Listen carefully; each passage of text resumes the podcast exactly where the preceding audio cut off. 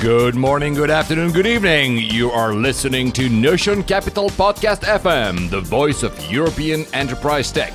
Next up is our show, Go to Market Heroes, with Andy and his amazing guests. And talking of being a hero,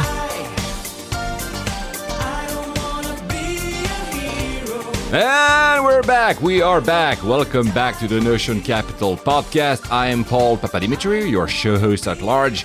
And I said we are back, but actually, unless Steven uses a vocoder, it's not his voice you're going to hear in this season.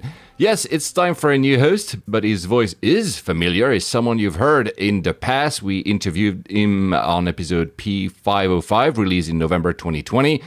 Unbeknownst to him, that episode is one of our most popular episodes. It ranks at number four in our all time rankings of most listened episode. So it was only evident we needed to give him his own show. He's the king of 80s pop music. He curates a museum of old computers at his home. He's an operating partner at Notion Capital. Please welcome Mr. Andy Leaver. Hi, Andy. Whoa, what a build up. I like that. By the way, Paul, you say your name so fast. Yeah. I barely catch your surname. Because my surname is too complicated. Uh, I, I, usually just say, just call me Paul. It's a great uh, last name, Papadimitriou. It's a great last name for SEO on Google. If you Google me, you'll find me, but then nobody can actually write it correctly, so nobody can find me. They just can hear my voice anyway. so, Andy, uh, first of all, congrats on being top four for uh, most listened episode. You're closing in on number three. We, we need to work on this. But this is an entirely new season with a new concept. It's called Go to Market Heroes. Can you tell us what it is all about and why that title? I can. I can. So, and by the way, we, we got to get on the podium. You know? Yeah. Four is not a medal position. And all the episodes this season need to be in the top 10. Yeah. Clean sweep. hey, so this new podcast series, as you say, is Notions Go to Market Heroes. And the whole theme are everybody talks a lot about go to market, but I want to talk to the people that have really built go to market. So these are the people that have been there, done it, have scar tissue, can tell you what works, and also very honest about what doesn't work, and all the things that make a successful go to market team work.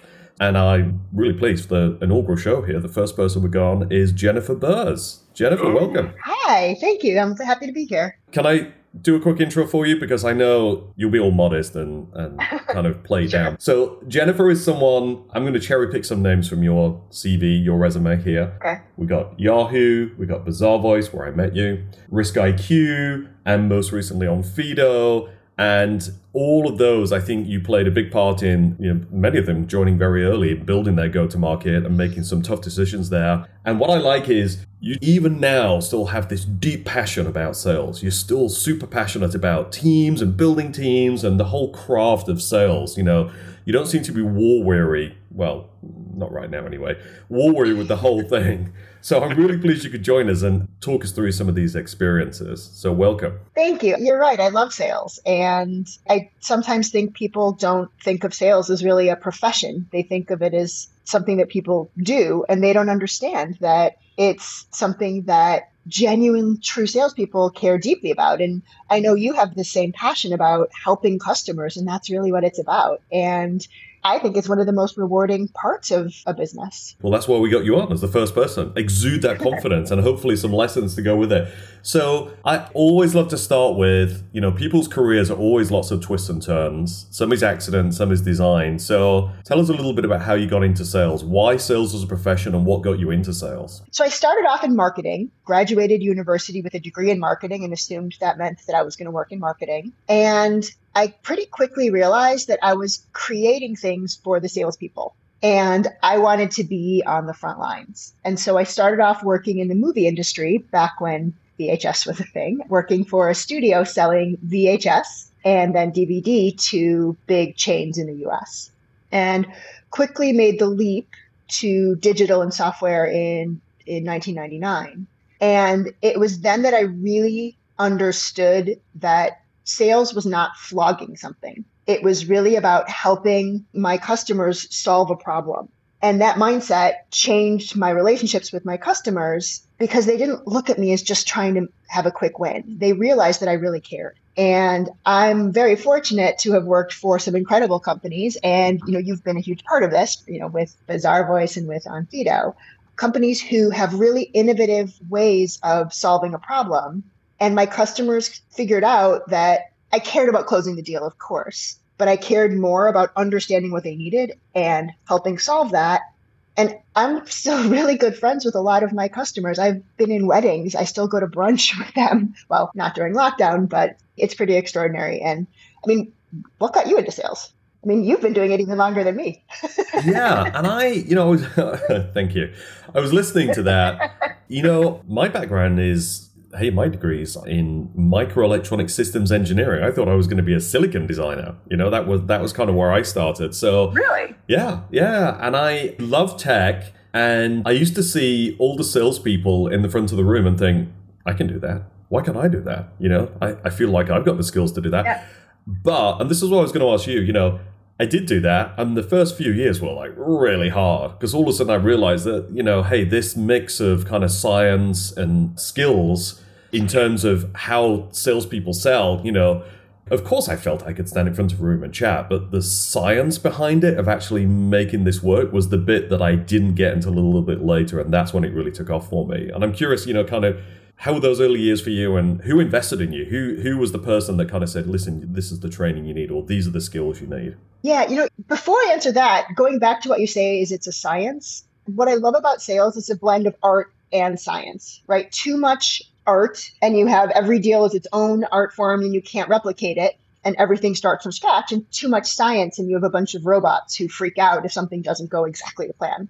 And sales is not for everybody even though people not people, but there's sort of the stigma of, oh, sales, they're coin operated, they can do it. It actually really is something that you have to learn. And I was very fortunate that I had leaders at Yahoo and leaders at Bazaarvoice, including you, who invested in the training and it's you know sales isn't rocket science but it is a science. And there's certain methodologies and structures that you need to put in place to help people grow. And i was very fortunate to be the beneficiary of some amazing training which i in turn now instill in some of my more junior team members. And it just helps give them that scaffold so they can start putting together repeatable process repeatable deals and we can more easily learn from each other and have this common language. And you you know you spent many years as an individual contributor and now most recently you're you're in a sales leadership position and you're you're building teams and you're mentoring people and you're training people you know.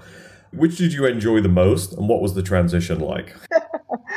I enjoyed them both. I think it depends where you are in terms of your i'm not going to say career but in terms of what motivates you. Because there's often the perception that you go from sales individual contributor to becoming a manager and that is the career path.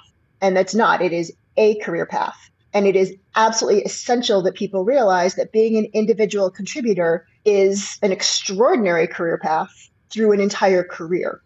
And management isn't for everyone. For me, going into management was because I realized that I found a lot of satisfaction in seeing the coaching that I was doing for my teammates and the mentoring that I was doing for my teammates was almost more enjoyable seeing them do well as a result of something that I suggested. And I, you know, I had had my time in the sun. I'd had my, you know, my trips to club and my glory days and such. But for me, it was just a shift in what was important to me. And that's something that I spend a lot of time with my own teams who start off interviewing and saying, but I really want to go into management. And when I ask why, it's because that's the next step in their career. And so I think it's really critical to realize that individual contributor is a way less stressful. Your time is your own. It's oftentimes more money. And it's just a different path as opposed to the path. But I've I've been fortunate. I've had great leaders who were able to to show me what you know what to do and not to suck up but you were one of them i've also had terrible leaders and i've learned just as much from that about what not to do and how not to engage or what frustrated me and i think you can learn something from every experience I was waiting then to appear on both of those lists, by the way. no, no, no. no, no, no. When I worked for you, I was an individual contributor at that point. Let me turn this on you. What did you ever turn around and say, gosh, I wish I could be an individual contributor? Because they sort of have the life. Well, every time I signed off the commission slips at the end of the quarter, I'd look at them and think, wow, I, I wish I'd done that deal. I'll, I'll give you kind of a, some quick thoughts on this, you know, because this is more about you than me. But I think back in the day, sales was a, a very much a defined discipline with skills, and a lot of organizations invested heavily in this. And I'm thinking back to the days where IBM and HP and EDS and all these big companies would really, really invest because one, because they obviously want to sell things, but two, they felt that these people were their ambassadors. They're out there talking about their brand and they represented them in the market. So they wanted them to absolutely get it right, you know, all the way from kind of IBM forwards. I don't think much of that exists anymore. And I actually genuinely think a lot of this is down to just good leadership now, you know, to, to bring on that next generation of salespeople. And that's why I'm kind of curious, you know, as you move into leadership, kind of how you think about developing sales teams, because I think there's a lot of self taught salespeople out there right now. So there is a lot of art, i.e., I think I've got skills, and a little bit less of the science, you know? Yeah, and, yeah. and that's kind of how I think it is a little bit at the moment. You know, it's interesting that you say that. I do think that the, the huge organizations, the HP, Oracle, IBM, they do invest in formal training programs, but that's not accessible to startups who oftentimes need really strong sales talent, but don't need a senior enterprise expensive salesperson when they're just starting out. And so, how do you balance needing somebody with great sales skills but who isn't comfortable going into a startup environment where you don't have all of the infrastructure and the collateral and the processes in place that they're used to having in order to thrive. And that that's something that I wrestled with quite a bit in terms of starting up sales teams, having to kind of almost brute force some of the training. Some of it was bringing in colleagues that I'd worked with in the past who I thought had a lot to share some of it was buddying them up, you know, with some mentors or bringing in training that maybe I couldn't afford the big, massive training programs, but figuring out because I do believe you have to invest in training. And some of it I can do, but some of it is better coming from people who are specifically skilled at the training aspect of it. And then I can reinforce and coach and such. And I mean, Notion invests kind of goes a range of very early startups to more scale ups. Do you do you see a difference in terms of the training and the sales abilities in those organizations? Yeah, and that that kind of leads into I think people listening to this will be probably founders or early stage employees at kind of Series A, Series B, or maybe even late seed companies, you know one of the biggest investments they'll make once they get to product market fit is their sales team. And they want to get to, as we call it, go to market fit. You know, how can I have a replicable, repeatable sales process where I know that if I do certain things, then good things happen? Yeah. I, the product's ready to go.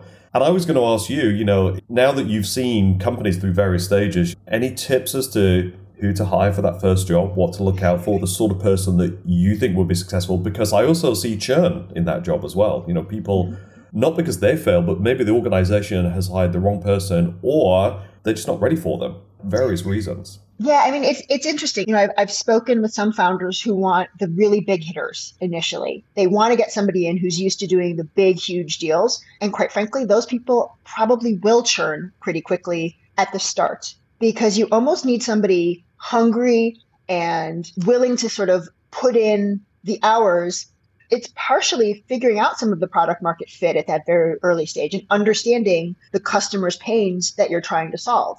It's an understanding you need somebody with the experience to know that you're not out there selling features. You really do need to go and understand what the customer needs and relate how your solution solves it. Because ultimately, customers care about two things Can you solve my problem? And are you the best option to solve my problem? They don't care about features. They don't care about any of that. They just care can you solve the problem? But if you have two experienced enterprise sales rep, they're going to want that proven piece. They're they're used to doing big long sales cycles. And you know, it, it's interesting. You told me at one point, you know, there were certain companies that you worked for that you said, Jen, you would hate it here. It's just not the kind of sale that you would like. So I think you know what founders really need to understand is what problem are we trying to solve? What do I think the sales cycle is going to be, and add on at least three to three to six months to that you know, every founder is like, oh, this should maybe be a three month sales cycle. And it's not, because especially when you're just building that credibility, you need people who are hungry and ambitious and are willing to have the door slammed in their face a lot and be told no a lot. And it's not personal, but that's part of the initial sales is refining the message and refining the fit between what customers need and what the product does. Mm. Hey, I want to explore some little bits of this, okay? Or, Okay. or to quote a new Americanism, which I, I seem to have picked up, I need to unpack some of this. oh gosh. So, people traits, okay? So, I remember Andy Grove's, was his biography was called Only the Paranoid Survive? Yeah? You have that trait of paranoia. yeah? Like, what have I missed? What should I be doing? Who did I not speak to? Did we triangulate that data? Do we know that that's true? And you would, you know, you're the person that messages me at three in the morning going, I've just had an idea about this, you know? so I didn't expect you to respond at three. I just wanted to get it off my chest. I'll I'll give you an example. Sometimes my heroes in sales, when I've met them, they've actually been very unassuming, kind of just diligent people, you know, who sweat the details. And what do you think are the things that make people successful in sales? You know, what are the traits if you're interviewing people? Of course, you want to test them on the science, but what are the attributes in terms of their character you think are good? Yeah. So when I'm interviewing sales reps, and I interview for senior reps, I interview for more junior reps, but there's four characteristics that I think are really critical. One is intelligence. And that's, you know, not being able to recite pi to the 18th digit. It's being able to explain sometimes very complex technical solutions in a business value way, but also the emotional intelligence to be able to read the room. We've all had those people who kind of keep going and going and going, and they've completely lost everybody and have no idea. So, intelligence is really important, being able to explain things. Integrity, ethics, and integrity is really important because they're representing the company and they can go in and lie through their teeth and we'll never get a second chance right? And we will burn ourselves with not only that customer but everybody that customer knows. And i don't want to micromanage people so i have to give a lot of trust that they're doing the right things. That's really important to me. A hunger is important because you cannot be lazy in sales. That is the one thing. This is not a job if you just want to sit back and be lazy because every minute you're doing something is a step forward every extra phone call, every extra email, every extra piece of proof that you're putting together or business case that you're putting together moves everything forward. And lastly, I need people who are coachable because there's nothing worse than having somebody come in and who knows everything and does it their way. And it turns out that it's not working cohesively with the group. And everybody has their own style. And I, I get that. But I need to know that somebody is coachable and will take feedback and so those are the things that I think are, are really critical. But part of sales also, and Andy, I remember you going absolutely berserk when something was forecast and it didn't come in, was you know sweating the details. And you're gonna hate me for saying this, but I'm a huge proponent of MEDDIC and MEDDPICC, which you get so bored of me talking about. But it really is a way to have this common framework to be able to interrogate the details and dig into the details and prove them and re-question them. And that's, I think it's really critical. And whether it's MEDDIC or sportsman or champ, or there's tons of different formulas, but to have that qualification. And there was nothing worse than going in and talking to you about a forecast and be like, yes, it's coming in. And then it didn't come in. And you are not a super fun person to deal with when, you know, a deal that I've been promising all quarter didn't come in and was never going to come in. And you knew it. And I knew you were not forecasting it above. I'm laughing now because that never happened. No, never. That was hypothetical. so uh, I think I've seen you implement MEDDIC a few times, and what I like about MEDDIC, so I'll let you describe it, but it feels like it's a methodical way to examine a deal. It also lets you incrementally look at how far are we actually advanced in this deal. Yeah, so to really get a better feel, are we in the right stage? Are we forecasting this in the right way? But also, it makes it a team sport. Yeah, so it allows you to bring people in who can talk the same language that are not in sales. So, you know, the biggest thing I get from founders is like, oh, I don't understand how salespeople talk. Yeah, but you've trained the kind of extended sales team to come in and talk about these things. So, kind of how how did you make that work? What are tips in terms of MEDDIC? You know, I mean, you might want to describe quickly what MEDDIC is as well. Yeah, I love that you said team sport because sales is such a team sport and nobody ever wins a deal alone. There's nothing worse than somebody who tries to win a deal alone and loses it because they were just too arrogant to bring in the extra person or didn't even know they needed to. But MEDDIC is a framework for sales for qualification of a deal. It's broken out into different parts and it's about being able to really analyze where are we in the deal? What do we know and what don't we know? And what don't we know is oftentimes just as important, and it provides a roadmap of what to do next. And without going through the whole thing, things like, you know, one of the letters E stands for economic buyer. Do we know who's actually signing off on this deal? Because there's nothing worse than having an amazing deal all teed up, and then it goes to the person who has to pay for it, and they've never heard of it, and they don't have the budget, or it's not a priority. And it's really good to know that at the beginning of the deal, as opposed to the day it's supposed to be, you know, the month you're you're forecasting it. And so it, it doesn't really matter what framework you have. It's important to have something so the whole business has a common language. And it really is a team sport. And you taught me this is it's important to know how to orchestrate a deal and who to bring in because product really needs to understand and hear from the customer, you know, what's important or maybe why they didn't buy or why they are buying. It's important for customer success to know what the customer why they're buying and what they expect to get out of it to be able to focus the resources. And that's the difference between a very junior rep and a more senior rep is being able to orchestrate more complex deals. And when I say orchestrate complex deals, it's who to bring in from your own company and how to navigate across the company that you're selling to and bringing in different parts of the business because you never want one point of contact because if that person, you know, gosh, they have another priority for a few weeks, you're sort of stuck. You want to have lots of different people to help validate that. I want to get onto the go to market models in a second, but I do want to talk to you a little bit about managing a sales team. Okay, because you've okay. built teams from scratch. You have then evolved them from kind of those early deals and early adopters through up to the the larger deals. So you're interviewing. You've interviewed a lot of salespeople. You know, what do you look for and what's the really good questions to kind of unlock what you're looking for? Any tips? Yeah. One of the things that I love to ask is my favorite question is tell me about a deal you lost. Because we've all had those deals that we won that we know and we love to talk about.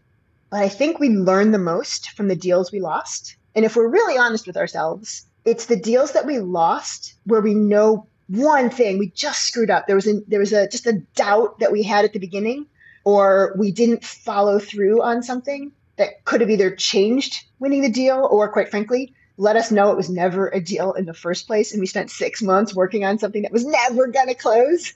And we sort of mentally had already spent that commission check, and it was devastating not to be able to actually spend the commission check. It's interesting the responses and how people respond tells you a lot about them. If they blame the customer, if they just blame pricing, if they just blame everybody else, then quite frankly, I'm not interested. It's the ones who have really insightful, you know what? Oh gosh, you know what? I screwed up here. You know what? That person's not going to make that mistake again. Let me ask you a question. This is just for my own curiosity. When you're interviewing sales leaders, what question do you like to ask?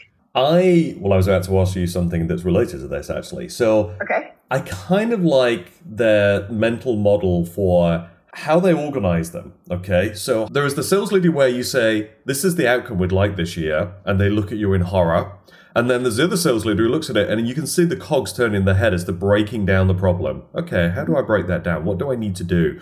And in the SaaS world today, they'll start thinking about kind of what's my run rate? And, and there's different models here, but what's my run rate? What's my renewals? How's expansion going to perform? How do I think about net new? What geos do I need? And they just start to kind of peel the onion. It's like organizing the troops almost you know how do i think about that organization and then how do i measure it as well and mm-hmm. and how do i work with senior management to make sure they're fully appraised of what's going on and what investments do i need but also they're very good at bringing in other people. How do i involve product in this? And then how do i work with marketing? And how do i think of and they're very very inquisitive naturally inquisitive and also have just great collaboration skills. And to your point there are people that people want to work with just because they want to work with them. They've got that magnetic effect. And then there are people that just have to demand that people work with them. And they're less successful in my view, you know?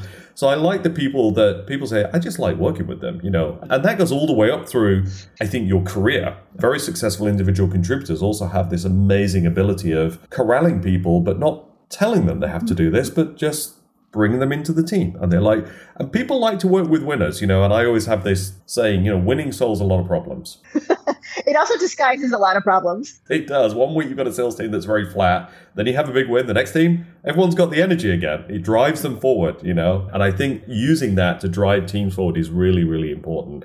But just to finish kind of this thread then, how do you run successful sales meetings as a leader? You know, I'm curious, what are the things you want the sales team to tell you, or you want to tell them, or how you want to get senior management involved? What's the recipe for a good drumbeat of sales meetings? So, sales meetings are interesting. And one of the things that I always hated about sales meetings is where they were a waste of time, or people felt they needed to have a meeting to have a meeting.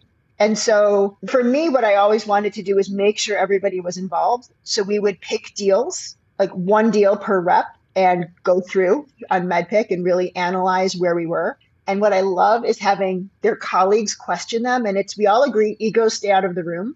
But having colleagues, sometimes when you ask the questions and you're doing the interrogating, it sparks something in your own mind about, ooh, I don't actually know this about my own deal. It's important to have people professionally own their deals, where they're going to come in, and not just sort of be wishy washy. There needs to be a sense of, I own this one of the things that's also really important is having those one-on-ones with your team where not only are you analyzing the current deals that are in play but the pipeline building and sort of the really early stage just to sort of start having your finger on the pulse of what's coming down the line or what are they doing to drive that pipeline. Because it's really easy to spend time focusing on what I'm working on now but as soon as that pipeline runs dry then that rep is gasping for oxygen. And part of a good leader is making sure that you're constantly driving that pipeline build and thinking about how to get more in the funnel. And yes, that's part of an SDR's role. And yes, that's part of marketing. But ultimately, it comes down to the AE. And there's nothing worse than an AE who just sits there and blames everybody else when, quite frankly, they could have been doing a lot too. So it's it's keeping an eye on the current quarter, but then looking forward as well and knowing. And and that's that's sometimes those one-on-ones are even more impactful. Because at some point you don't want to necessarily just sit around and listen to somebody doing a forecast. You know i don't want to spend an hour listening to other people do forecasts if it's not driving something for me because as an individual contributor i could have spent that time on the phones or doing something else. Hey let's turn to go to market models. You've seen markets grow and mature and i think the way investors want results to go, the way that leadership want results to go, the way the salespeople are going. You know, things change, and now obviously we've gone through the iterations of kind of the on-prem through e-commerce, through SaaS, now to cloud, and then now we're in this world where the next generation of cloud, where it's cloud everywhere. You know, and I think your kind of home compute and your business compute are, are all kind of merging, and expectations have changed. And you've got to sell into that. Yeah, you've got to make sense of all of this. So, it just wondering if you got any kind of anecdotal stories and maybe recent experiences of how you've started with go to market models, just how you package, how you price, how you present to customer, and how that's matured and things that have made that change as we've grown into the market that we've got today? I think it depends on the stage of company that you're in and what you're selling. And so there needs to be an initial viewpoint of realistically what can we support and have customers be happy. And that oftentimes means starting out with mid market or starting out with maybe not selling into the Fortune 100 because you can't necessarily support it and the whole company will be consumed with creating a bunch of bespoke features. I think it's a matter of taking a realistic look at who is the market and one of the things that we did at one of my recent companies was we created the top 500 that we knew if we could win these 500, we knew we could then confidently say like tick, we've really cleared the table. And of that, we figured who was realistic to go for. And we knew we could not support the tier one companies at that point. And our strategy was to start building up credibility and start building up a reputation by starting a little bit smaller. I think you need to be quite ruthless in knowing who not to go after. And it's really hard to say no. And it depends again on the stage of the company, but sometimes you want to be everything to everybody but knowing where to focus and not trying to sell on a global basis where you know you can't support companies in a whole nother geo yet. It's important to figure out what constitutes success. And some of that is talking to your investors who invested in you for a reason and have a good idea of what your market is and should be. Some of it is talking to peers and some of it is really just digging in and knowing your market. And that's that's a huge educational piece that any sales leader needs to do is understand the market first and the potential market. How you structure a team, you need different levels of experience for different types of sales. The more quick transactional deals that are faster that you close a lot of them, they're not as complex. They're important. They're just not as complex. You don't need as sophisticated a sales rep and quite frankly, a very sophisticated sales rep isn't going to be happy closing those anyways. as you grow and as you have more complex deals that need more orchestration and have lots of moving parts and are with companies that have a more sophisticated buying department, you know, as, as you know, some of these some of these big companies, their their procurement departments are kind of they can get the best of almost anybody. You need a more sophisticated sales rep who knows how to handle that and work with that and doesn't just, you know, fall over. Because those procurement departments, their job is to get the best deal and the best value for their customer. And that doesn't always mean the cheapest price. It means the best deal overall for the company. And once you really understand that, you can work with the procurement team as you don't look at them as an enemy. And so it's it's important to, it's important to have sophisticated reps who understand that a good procurement department from their customer side wants to get the best value for their company. It doesn't necessarily mean the cheapest deal. It means overall the best value, which encompasses a lot, it encompasses not only the product, but the service and the support and the ongoing relationship. Mm. You've worked in e commerce, you have sold to cyber, you've worked in fintech, regtech as well. Uh-huh. Which did you enjoy? Which was the one that you thought I like selling to that persona? You know, for me, and this is going to sound really bad, but I don't actually care what I'm selling. I care that I am solving a big problem in a way that's unique. I do know for me, I prefer selling something that's going to help drive business for my customer as opposed to reducing risk, for example, which is more of the cyber side of things, or cutting costs. And there's ultimately three key things, right? There's either make money, you know, save money or reduce risk. For me, I enjoy helping customers by showing how they can make more money or drive sales. So, interestingly, in the fintech and the regtech space, that's all about helping onboard more customers and, and such. So, for me, that that resonated the most. But I think it's really important that ultimately, for me, the type of company that I'm working for isn't just selling a commodity, but it's selling something that almost requires a bit of an evangelical sale. I I almost need to feel like I'm on a bit of a crusade where I know what I'm going to be, what I'm offering is going to make such a difference for you that you can tell me no, that's fine. Eventually, you're going to say yes. um, I have to feel passionate enough about the solution. And it can be a really, on paper, extraordinarily boring solution. But if it makes a big difference to the customer, that's what I care about.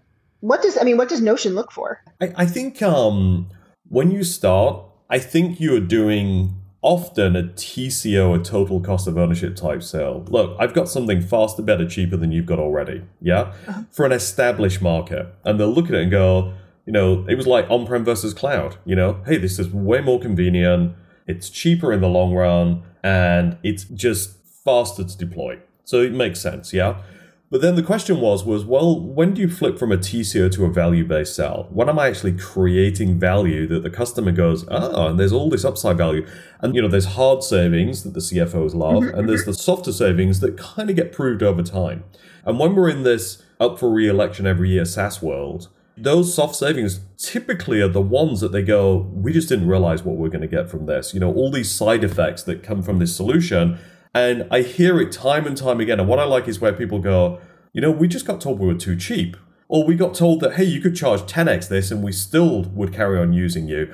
We call it stickiness, but it's more than that. It's how you become a part of the fabric of their business. And they go, how did we ever survive without you? And I always like to say to people, like, um, especially in open source, this is great, where you say, what are those five tools that you could live without? And it's amazing the answers you get and the reasons why that always kind of pique my interest as to how you become that invaluable part of their business that you thought, how can we not live with this anymore? What's our pain threshold in terms of the propensity to pay for this? That's the stuff that kind of gets me excited because you know then that good things are happening with that solution. That's why it's so important to have really happy customers at the beginning because they will testify to that and they will serve as references. And it's really hard initially sometimes to prove that when you're just getting started. But don't kid yourself. Buyers are talking to other buyers. They're not just talking to the to the sales reps. And this is why they want references. And oftentimes they'll ask for references and they'll call other people who you don't give as a formal reference to find out.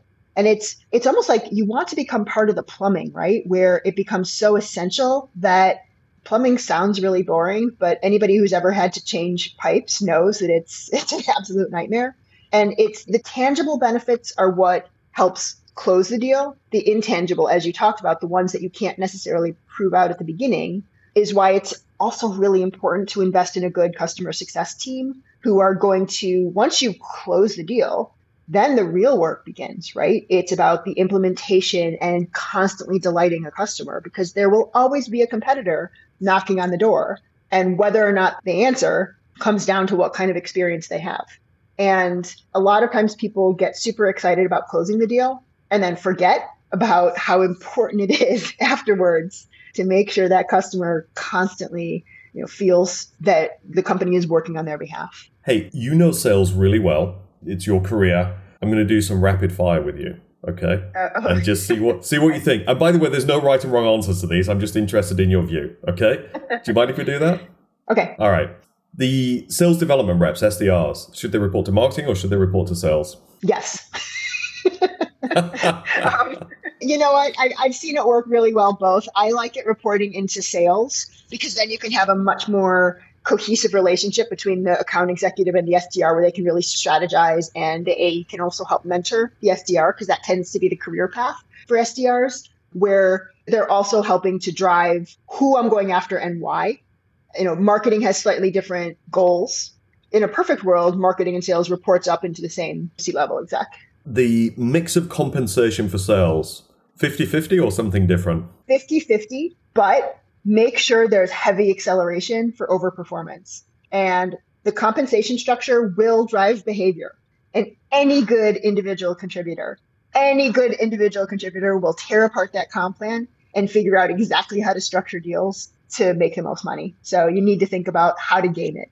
I completely agree. So, last one should salespeople do new business and renewals, or should you split them? I think salespeople should have a piece in renewals, partially because the last thing you want is for them to close a really crappy deal and kick it over the fence, and then that client feels completely abandoned.